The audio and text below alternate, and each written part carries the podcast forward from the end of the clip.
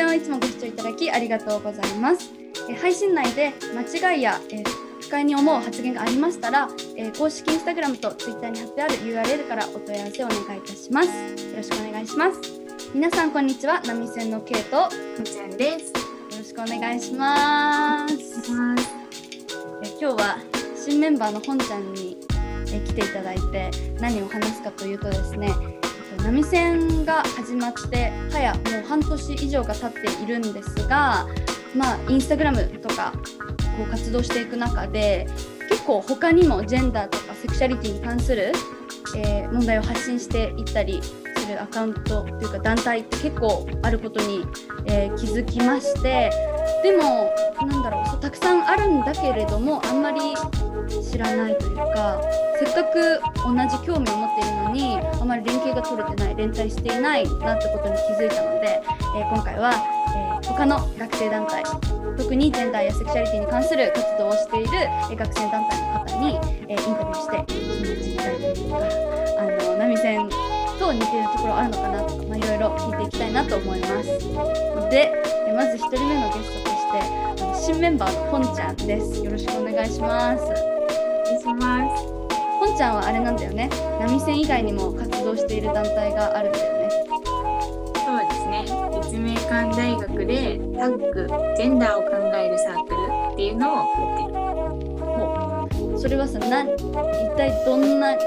動をするサークルなんですか？えっとね、ディスカッションメインでさらにそれを SNS でも発信してあのサークル入ってるメンバーの知識とか意識を高めて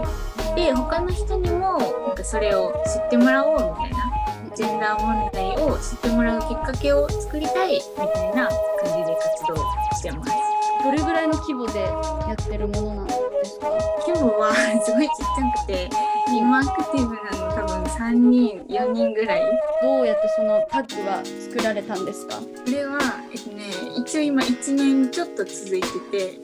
すごい、私が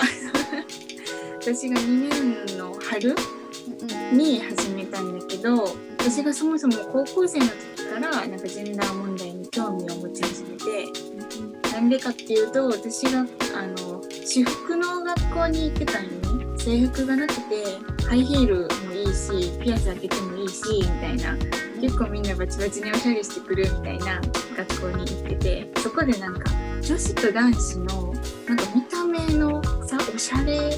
具合のさみたいなのが気になって女子はみんな、まあ、おしゃれしてこうクラスでもさいわゆる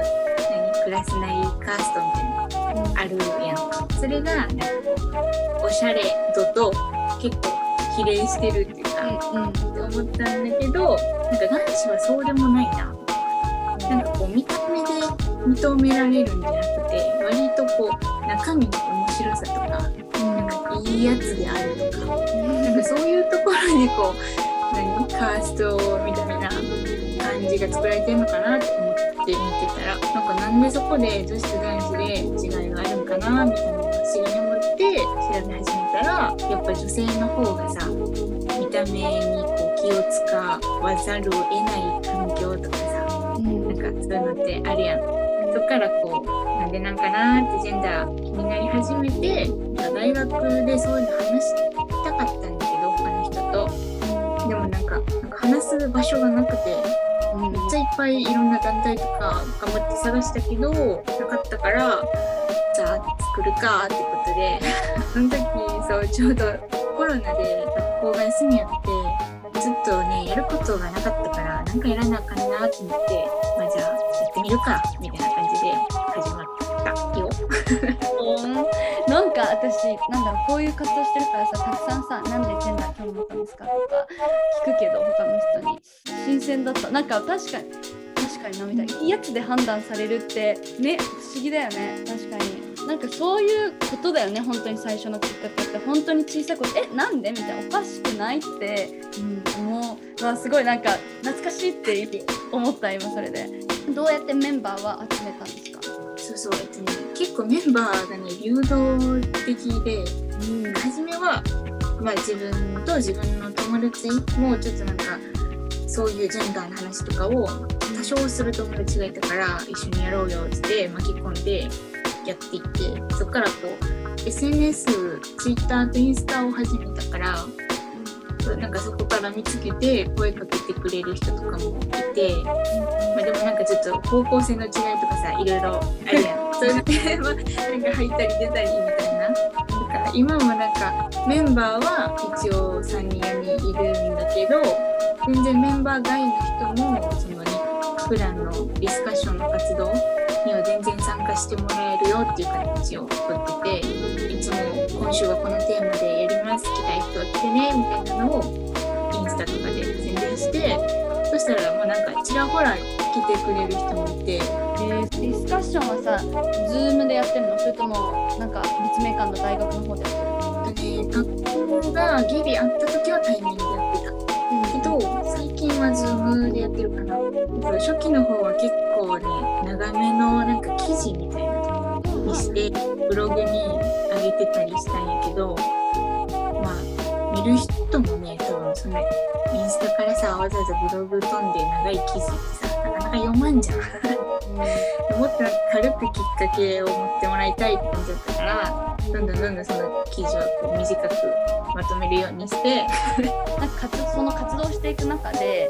なんかあこれやっててよかったなって思うことってどんなことだったかな？出てよかったなと思うのはやっぱり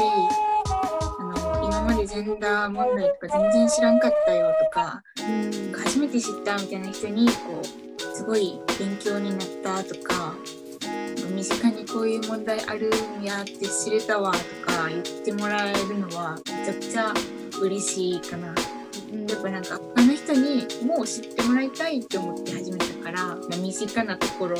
からやけどなんかその少ない人数でもこう影響を与えられてる多少なりともって思えるのはすごいやりがいがあるかな。その興味がある人を増やしていくみたいなそのきっかけを与えるっていうのがなんかこう結構ややってる理由活動してる理由なのかな。それなんかどういう目標？みたいなのがある団体なんだろそうねそのそうジェンダー問題についてきっかけをう、何作るみたいなのが大きな目的やからなんかこう活動の内容としてさこう一つのジェンダーのを深くやるっていうよりもいろんな話題を、広く浅くじゃないけどっていう感じでとりあえずこんだけいろんなところに問題があるんだねっていうのを知ってもらいたいなって思ってる。なんかこう始めたきっかけにもあるんやけどあの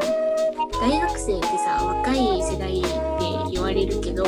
でも実はなんかジェンダー問題についてみんながみんなめっちゃ意識が高いかっていうとそうでもなくてなんか割とこうめちゃくちゃさ大きいジェンダー問題結構もう自分なんていうのちょっとジェンダー問題興味あるみたいな人からしたらそれはすごいなんか有名な問題じゃないけどうんうんうん。超重要問題みたいななってるやつも結構知らないっていう人もいたりとかしてあなんか大学生でも結構知らん人っておるんやなって思ってなんかまずは身近なところから自分のいる立命館の大学生に知ってほしいなって思って始めたんよ。なんかそれこそ大学ってジェンダーとか学べる環境はあるんだけど女子禁制のサークルだったりなんかインカレとかなんかまあ結構野放しにされてる問題もすごく多いというかなんかね結構差があるよね活動していく中で大変だったことってどんなことがありますか？大変だったのはめちゃくちゃあるんやけどうん自分がさそんなサークルとか団体を立ち上げて運営していくみたいなこと今までやったことなかったから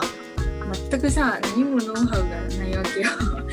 そこでなんか人を集めて巻き込んで一緒になんか発信していく仲間を作るみたいなのは超大変今もなんかできてるかは分からんし。なんかねやっぱその人を巻き込む力ってめっちゃ大事なんやなって思った活動を始めてからなんか自分がどういう考えでこういう活動をしててとかなんか今何が問題やと思っててみたいなことを人にさちゃんと伝えられたらなんか共感を得られたりするかもしれないけどなんか自分はそなんかそこまでちゃんと伝えられて思う？なんかもっとうまく伝えられたらもっといろんな人巻き込んでこうやっぱさあのジェンダー問題を知るきっかけを作るっていうのが目的やとさ大きい影響力を持ってた方がやっぱいいじゃん。うん、なんかねでもそこまでちょっと大きい影響力今持ててるとは思えんから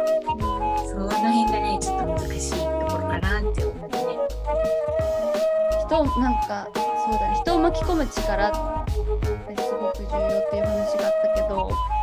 なんでそんなにいつも怒ってんのとかさ言われることもあるわけ。でうんあ伝わ伝わってないんだな私の気持ちというかまあそれ波線を聞かなかったら伝わらないのかもしれないけどでもなんだろうそういう言葉になんか直面した時になんかあすごい不甲斐ない。自分が不甲斐ないなって思うんだよね。でも影響力ってさ私たちただの大学生じゃん。ただの大学生なりなんかこうちっちゃい輪からねどんどん広げていきたいなって思いますよね。そうでも本当にね 一歩ずつしか進めないからね。大変だよね社会変えるのって。めっちゃ大変。なんでその波線に入ろうと思ったのか聞いてもいい？まずは分らは文字ベースでの発信やけど波線はこうやって動画とかポッドキャストとかでやっててなんかそれがすごい自分にとっては新鮮やったの。なんかあんまり自分 YouTube とかも見んくてなんかインプットもアウトプットも文字ベースみたいな人やったからそうラジオ初め自分ポッドキャストで波線を初めて聞いたんやけどなんかあめっちゃいいやんこのラジオでジェンダーの話できるみたいななんかあの波線のさコンセプトみたいなのにもあったと思うけどその近くで大学生がこういう話してんのを、ま、ちょっと聞いてるみたいな感じで本当に聞けててあなんか気軽さがより増したというかうんなんかそこがいいなって思っためっちゃ。波線の